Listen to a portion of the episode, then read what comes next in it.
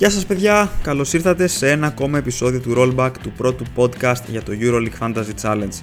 Είμαι ο Γιάννης Μασοκώστας, μπορείτε να με βρείτε σε Facebook, Twitter και Instagram στο Fantasy Sports Greek. Ηχογραφώ το πρωί της Τρίτης, είμαστε δύο μέρες μακριά από το Final Four του Βελιγραδίου και μπροστά μας έχουμε τις τελευταίες δύο αγωνιστικές του EuroLeague Fantasy για τη σεζόν 2021-2022. Έχουμε πάρα πολύ καιρό να τα πούμε, έχουν περάσει αρκετές εβδομάδες από το τελευταίο επεισόδιο. Δυστυχώς κόλλησα κορονοϊό την περίοδο του Πάσχα και πέρασα τις περισσότερες μέρες στο κρεβάτι, ενώ μετά η φωνή μου δεν ήταν στο 100% για να μπορώ να ηχογραφήσω επεισόδιο. Θέλω να πιστεύω ότι η επιστροφή στον περσινό τρόπο παρουσίασης της ομάδας μέσω του κειμένου στο blog κάλυψε κάπως το κενό το προηγούμενο διάστημα. Επιστρέφουμε λοιπόν με το νέο επεισόδιο εν των ημιτελικών του Final Four Πλέον δεν έχουμε διάκριση σε αγωνιστικές ημέρες, οι τελευταίες δύο αγωνιστικές θα διεξαχθούν ολόκληρες σε ένα turn. Αυτό σημαίνει ότι πάβουν να υφίστανται οι εσωτερικές αλλαγές και η αρχική εξάδα θα είναι και η τελική. Φυσικά η εξέλιξη αυτή θα φέρει αλλαγές στη στρατηγική καθώς θα πρέπει εξ αρχής να επιλέγουμε τους βασικούς μας και να τους διακρίνουμε από τους αναπληρωματικούς. Το φετινό Final Four έχει την ιδιαιτερότητα ότι διεξάγεται Πέμπτη και Σάββατο και όχι Παρασκευή και Κυριακή όπως το είχαμε συνηθίσει. Είναι πάρα πολύ θετικό ότι μετά από το 2017 θα έχουμε παρουσία ελληνικής ομάδας αφού ο Ολυμπιακός ξεπέρασε το εμπόδιο της Μονακός σε ένα επικό πέμπτο παιχνίδι στο στάδιο Ειρήνης και Φιλίας. Η Real Madrid της σκούπισε τη Maccabi Tel Aviv, η Αναντόλου Έφες χρειάστηκε 4 παιχνίδια για να αποκλείσει την Αρμάνι Μιλάνο έχοντας μειονέκτημα έδρας, ενώ η Μπαρτσελώνα χρειάστηκε πέμπτο παιχνίδι για να κάμψει την αντίσταση της εξαιρετικά μαχητικής Bayern Μονάχου. Κάπως έτσι τα ζευγάρια του Final Four είναι Ολυμπιακός Ανατολού Έφες και Μπαρσελόνα Real Madrid. Όσον αφορά το EuroLeague Fantasy, όπως ισχύει το τελευταίο διάστημα, έχουμε απεριόριστες ανταλλαγές, ενώ το deadline για την έκτη αγωνιστική της post-season είναι την 5η στις 7 το απόγευμα ώρα Ελλάδας. Θέλω να πιστεύω ότι θα μπορέσω να βγάλω ακόμα ένα επεισόδιο την Παρασκευή, το οποίο θα είναι και το τελευταίο για τη σεζόν, εν ώψη των τελικών του Final Four, όπου και θα καλύψουμε την τελευταία και έβδομη αγωνιστική της post-season. Σε αυτό το επεισόδιο θα κάνω μια πολύ γρήγορη ανασκόπηση για το πώς κύλησε η τελευταία αγωνιστική, θα αναφερθώ στους παίκτες που μου κεντρίζουν το ενδιαφέρον εν ώψη των ημιτελικών, θα προκρίνω την καλύτερη επιλογή προπονητή και τις καλύτερες επιλογές αρχηγών και τέλος θα παρουσιάσω το τρέχον draft μου για την έκτη αγωνιστική της post-season.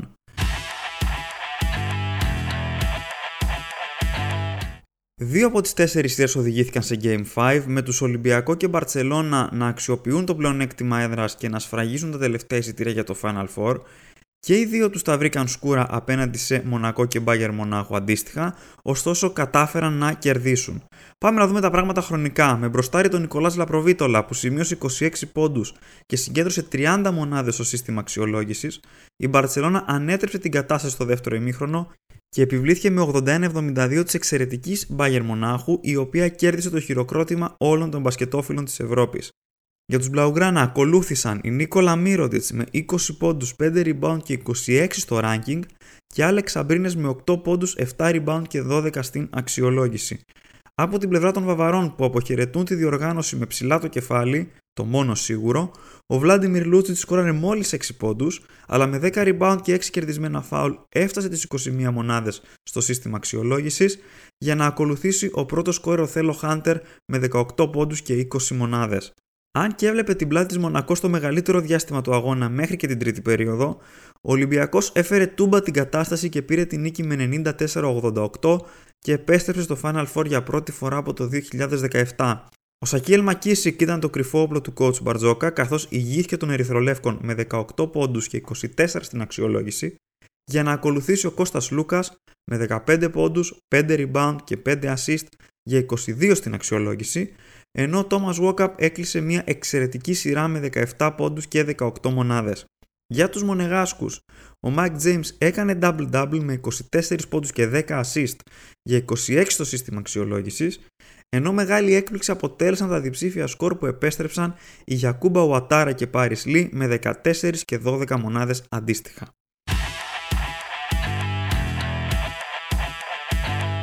Πώς πήγε η αγωνιστική για εμένα; Αρκετά καλά αν λάβουμε υπόψη πόσο περιορισμένες ήταν οι επιλογές μας. Γενικά, με εξαίρεση την πρώτη αγωνιστική, η post season έχει πάει αρκετά καλά και είμαι ικανοποιημένος σε γενικές γραμμές. 141,6 πόντι της ομάδας που ήταν αποτέλεσμα της σωστής επιλογής του Νίκολα Μύρωτιτς ως αρχηγού και οι οποίοι την ανέβαζαν στη θέση 713 της κατάταξης στην post-season και στη θέση 439 στη συνολική κατάταξη. Στα καλά νέα, 57,2 από τον Νίκολα Μύρωτιτς, ο οποίος ήρθε στην ομάδα ξεκάθαρα για να πάρει το χρήσμα του αρχηγού, ο Άσος στην Παρσελώνα θυμήθηκε τον καλό του εαυτό, έκανε μια σπουδαία εμφάνιση απέναντι στην Μπάγκερ Μονάχου, εξίσου πολύ καλή παρουσία και για τον Κώστας Σλούκα, ο οποίος επέστρεψε 24,2 πόντους στο EuroLeague Fantasy, επίδοση που ήταν η τέταρτη υψηλότερη στους guard πίσω από τους Λαπροβίτολα, Μακίσικ και James. 10 από τον coach Γιασκεβίτσιους, οι οποίοι θα μπορούσαν πολύ άνετα να είναι 20, καθώς η Μπαρτσελώνα είχε διψήφια διαφορά στο τέλος της τέταρτης περίοδου και η Bayern έριξε τη διαφορά στους 9 στην τελευταία επίθεση, 13,2 από τον Άλεξ Αμπρίνες, ο οποίος στάθηκε στο ύψος του και επέστρεψε ένα πολύ αξιόλογο σκορ το οποίο κράτησα και στη δεύτερη ημέρα, στα όχι και τόσο καλά. 13,2 από τον Σάσα Βεζέγκοφ, ο οποίος επέστρεψε το χαμηλότερο σκορ του στην post-season. Βέβαια το κακό είναι μικρό γιατί ο forward του Ολυμπιακού βρισκόταν στις περισσότερες ομάδες, οπότε δεν είχαμε μεγάλη χασούρα. 8,8 από τον Brandon Davis, ο οποίος πλήρωσε τις 5 άστοχες προσπάθειες και τα 4 φάουλ στα οποία υπέπεσε. Μάλιστα, αν είχε ευστοχεί στο τελευταίο διποντό του, τότε η Μπαρσελόνα θα είχε κερδίσει με διψήφια διαφορά και κάπως έτσι αυτό το χαμένο σουτ μόνο κόστησε στην ομάδα 22,1 πόντους μαζί με το έξτρα δεκάρι του Σαρούνας Γιασκεβίτσιου. Βέβαια το θετικό είναι ότι δεν επέλεξα τελικά τον Μουσταφά Φαλ, ο οποίος έφερε παραπλήσιο σκορ με τον Μπράντον Ντέιβις, ωστόσο είχε μεγαλύτερο κόστος και δεν θα μου επέτρεπε να κάνω τις υπόλοιπες κινήσεις. Ο Ντόντα Χόλ επέστρεψε μόνο 5 πόντους, αποτέλεσμα των 4 φάουλ στα οποία υπέπεσε, τα οποία ήταν και τα μόνα που τους τύχησαν στο σκορ, καθώς δεν είχε ούτε μία άστοχη προσπάθεια. Ο Αμερικανός ψηλό πήρε τη θέση του έκτου παίχτη της ομάδας και κάπως έτσι κράτησε στον πάγκο τον Paris Lee, ο οποίος επέστρεψε 12 πόντους στο EuroLeague Fantasy απροσδόκητα. Και πάλι όμως εκ των υστέρων δεν νομίζω ότι έκανα και τόσο λανθασμένη επιλογή, καθώς στα χαρτιά ο Donta Hall είχε περισσότερες πιθανότητες να βγάλει ένα υψηλό σκορ. Κάπως έτσι οι πόντοι του Λί τελικά ήρθαν μισοί στην ομάδα, ενώ τον πάγκο συμπλήρωσαν επίσης οι Σέρχη Μαρτίνεθ και Μιχάλης Ρούτζη που επέστρεψαν 0, όπως και ο Νίκ Βαλερμπά που έγραψε μόλις 8 στο σύστημα αξιολόγηση στο 5ο παιχνίδι της Μπαρσελόνα, 4 οι πόντοι που επέστρεψε στην ομάδα. Στη λίστα scouting τώρα έχει γίνει γερό ξεκαθάρισμα και έχουν αφαιρεθεί όλοι οι παίκτες από τις ομάδες που έχουν αποκλειστεί. Το περίεργο είναι ότι με το να έχουμε 4 μόλις ομάδες να συνεχίζουν, είναι δύσκολο να βρούμε παίκτες κάτω από τα 6 credits που να μπορούν να προσφέρουν στην ομάδα μας, με το σκεπτικό ότι θα έχουμε τουλάχιστον 2 premium στην εξάδα. Θα το πάω ανά ομάδα, ξεκινάω από την Barcelona. Στη λίστα scouting έχω συμπεριλάβει τους Νίκολα Μύρωτιτς, Νικολάς Λαπροβίτολα, Ντάντε Έξουμ και Άλεξ Αμπρίνες. Δεν χρειάζεται κάποια εξήγηση για τον Μύρωτιτς. Είναι ο απόλυτος ηγέτης της Μπαρσελόνα και έχει πραγματοποιήσει την καλύτερη επίδοσή του στο παιχνίδι του πρώτου γύρου απέναντι στους Μαδριλένους με 31 πόντους, 10 rebound και 39 μονάδες στο σύστημα αξιολόγησης.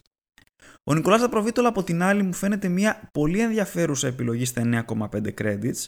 Είναι ο παίκτης που τράβηξε τα βλέμματα στο πέμπτο παιχνίδι με την Bayern, επιστρέφοντας 4,7 πόντους λιγότερους από όσους είχε επιστρέψει συνολικά στα 4 προηγούμενα παιχνίδια της σειράς. Και αυτός ίσως να αποτελέσει ένα από τα όπλα του Σάρων Γιασκεβίτσιους για το παιχνίδι με τη Real, απέναντι στην οποία μετράει 4 στα 6 παιχνίδια με διψήφιο αριθμό πόντων φέτος σε όλες τις διοργανώσεις. Και ο Έξουμ νομίζω ότι μπορεί να παίξει ρόλο σε αυτό το παιχνίδι, αν και με προβληματίζει το γεγονός ότι έρχεται από τραυματισμό. Βέβαια, ο Αυστραλός επέστρεψε στο παιχνίδι πρωταθλήματος απέναντι στη Μανρέσα, στο οποίο σκόραρε 13 πόντους, ενώ είναι και αρκετά φθηνότερος του Λαπροβίτολα. Όσον αφορά τους Σαμπρίνες και Σμιτς, νομίζω ότι είναι από τις πιο αξιόλογες επιλογές που υπάρχουν κάτω από τα 6 credits και μπορούν να σταθούν σαν παίκτες πάγκου έχω μια ελαφριά προτίμηση στον πρώτο, ενώ Καλάθης και Ντέβις δεν με πολυψύνουν καθώς μου φαίνονται ακριβή για το ρίσκο που έχει η επιλογή τους.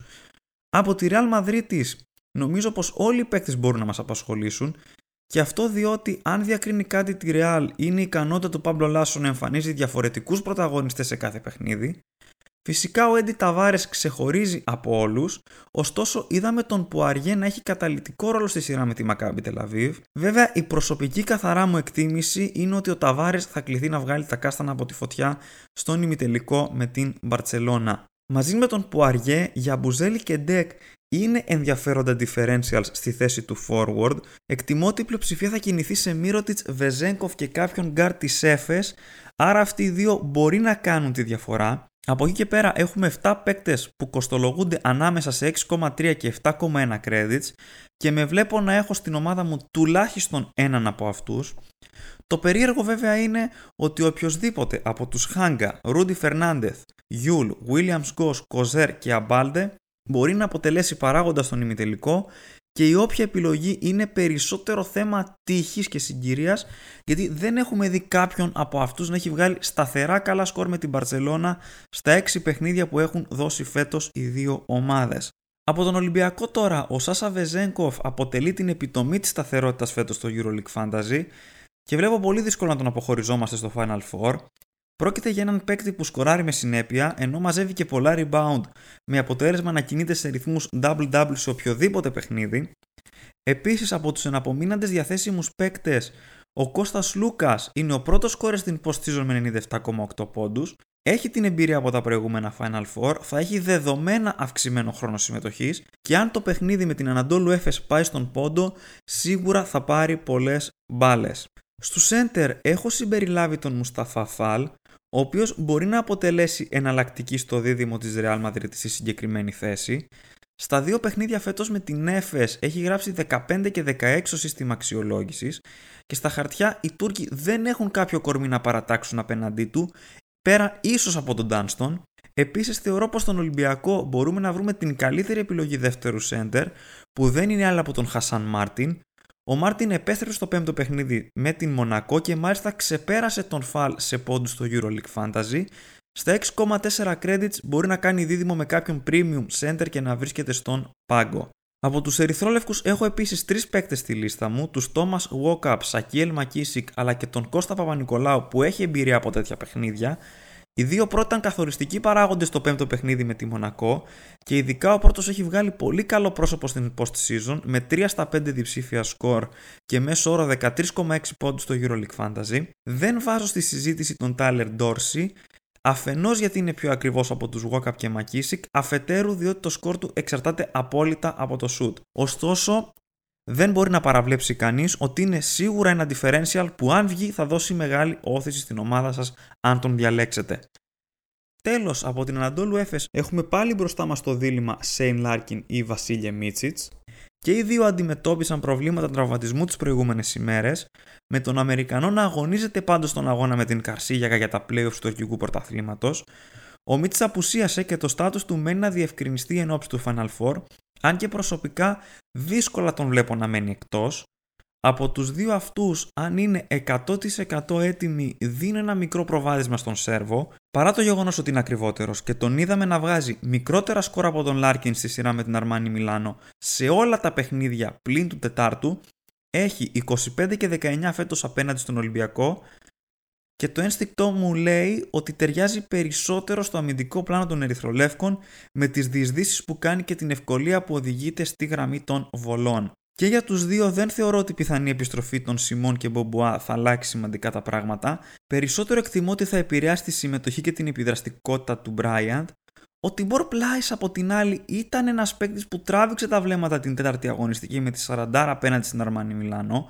Νομίζω πως και αυτός μπαίνει στην εξίσωση σαν μια πιο οικονομική επιλογή του center και ίσως η ικανότητά του να τραβιέται έξω από το τίποτε και να σουτάρει να παίξει ρόλο απέναντι στους πιο βαριούς center του Ολυμπιακού. Κοιτώντας τα παιχνίδια του Ολυμπιακού με την Έφες φέτος, ένας ακόμα που μου κέντρισε το ενδιαφέρον ήταν ο Αντριάν Μοερμάν. Ο Γάλλος είχε 20 και 13 στα δύο παιχνίδια στο σύστημα αξιολόγησης.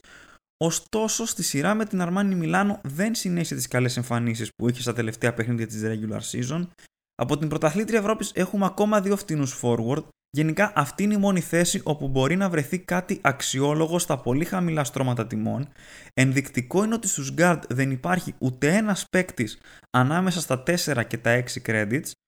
Ο λόγος για τους Anderson και Singleton, αν ο Σιμών και ο Μπομπουά δεν αγωνιστούν, ο Anderson μπορεί να βγει κερδισμένος, αν και μιλάμε ξεκάθαρα για λύση πάγκου, ενώ ο Singleton είναι ένας έμπειρος παίκτης που έχει την ικανότητα να γράψει ένα αρκετά αξιόλογο σκορ.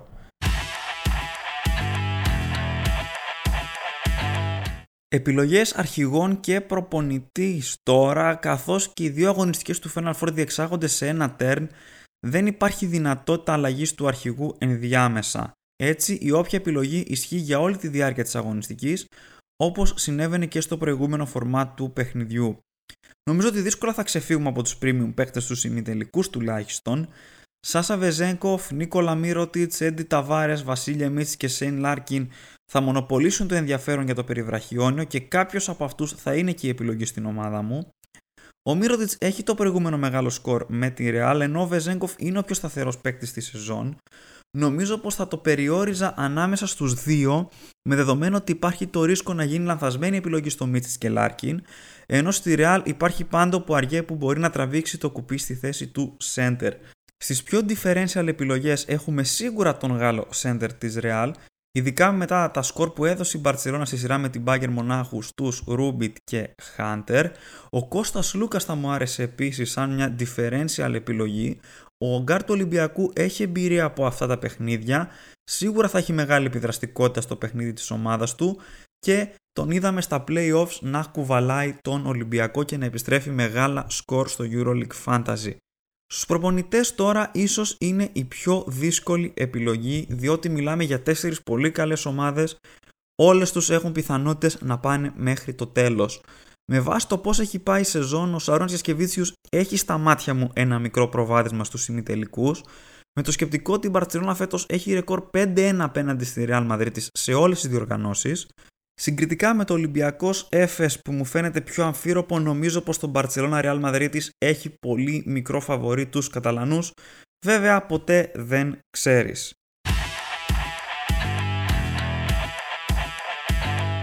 Πώς σκέφτομαι να παρατάξω την ομάδα μου κάθε το βράδυ της Κυριακής και έφτιαξα ένα draft το οποίο μπορώ να πω ότι με ικανοποιεί σε κάποιο βαθμό το έχω δομήσει με το σκεπτικό 6 καθαρή βασική και 4 καθαρή στον πάγκο για να μην έχω διλήμματα την τελευταία στιγμή. Το πλάνο έχει δομηθεί στον άξονα τριών premium παικτών. Αυτή τη στιγμή έχω τους Ταβάρες, Βεζέγκοφ και Μίτσιτς. Προπονητής ο Σαρούνας Γιασκεβίτσιους ενώ την τριάδα των βασικών κλείνουν οι Μοερμάν, Λαπροβίτολα και Βόκαπ. Στον πάγκο έχω δύο παίκτες στα τέσσερα credits, τους Πετρούσεφ και τον Τσέρ, τον Χάγκα και τον Άντερσον. Το μειονέκτημα που έχει αυτό το πλάνο είναι ότι δεν έχει Μύρωτιτς. Επιλέγω σε αυτό το draft να επενδύσω τα κεφάλαια για τον Ταβάρες γιατί δεν είμαι και πάρα πολύ σίγουρος για καμία επιλογή στους center, επομένως σκέφτομαι να πάω με τον πιο καλό παίκτη από τους διαθέσιμους. Συν ότι Hunter και Rubit είχαν πολύ καλή εικόνα απέναντι στην Barcelona στα playoffs, ίσως να καλύψω τη συγκεκριμένη θέση με παίκτη από την Real Madrid. Εναλλακτικά θα μπορούσα να χρησιμοποιήσω τους Ταβάρες και Μοερμάν για να φέρω με κάποιον τρόπο στην ομάδα τον Νίκολα Μύρωτιτς. Ο Ταβάρες να γίνει πλάης ο Χάγκα να κατέβει ενδεχομένως στον Αμπρίνες ή σε κάποιον άλλο φθηνότερο παίκτη και να κάνω και κάποια θυσία στον Λαπροβίτολα. Γενικά τα κεφάλαια είναι ένα θέμα στον draft που έχω φτιάξει. Έχω μόλις 100,3 μονάδες διαθέσιμες για να φτιάξω το ρόστερ μου. Δεν με βλέπω να εξοικονομώ κεφάλαια από τη θέση του προπονητή. Σκέφτομαι να μην μπλέξω καθόλου με το Ολυμπιακός. Έφες ενώ για την ώρα τουλάχιστον ο Βεζέγκοφ είναι κλειδωμένος στην ομάδα. Φυσικά το πλάνο του Μίροτιτς θα μπορούσε να εξυπηρετηθεί και με μια υποβάθμιση του Μίτσιτς σε Λάρκιν αν επιμείνω στο αρχικό πλάνο χωρίς τον Μίροτιτς τότε το περιβραχιόνιο του αρχηγού θα παιχτεί ανάμεσα στον Βεζέγκοφ και τον Μίτσιτς ενώ αν τελικά φέρω τον άσο της Μπαρτσελόνα στην ομάδα μου τότε θα παιχτεί ανάμεσα σε αυτόν και στον forward του Ολυμπιακού. Φυσικά τα πράγματα είναι ακόμα ρευστά, μπορεί να προκύψουν αγωνιστικά νέα που να αλλάξουν κάποια δεδομένα και θα είμαι ανοιχτός σε οποιαδήποτε αναπροσαρμογή της στρατηγικής μου.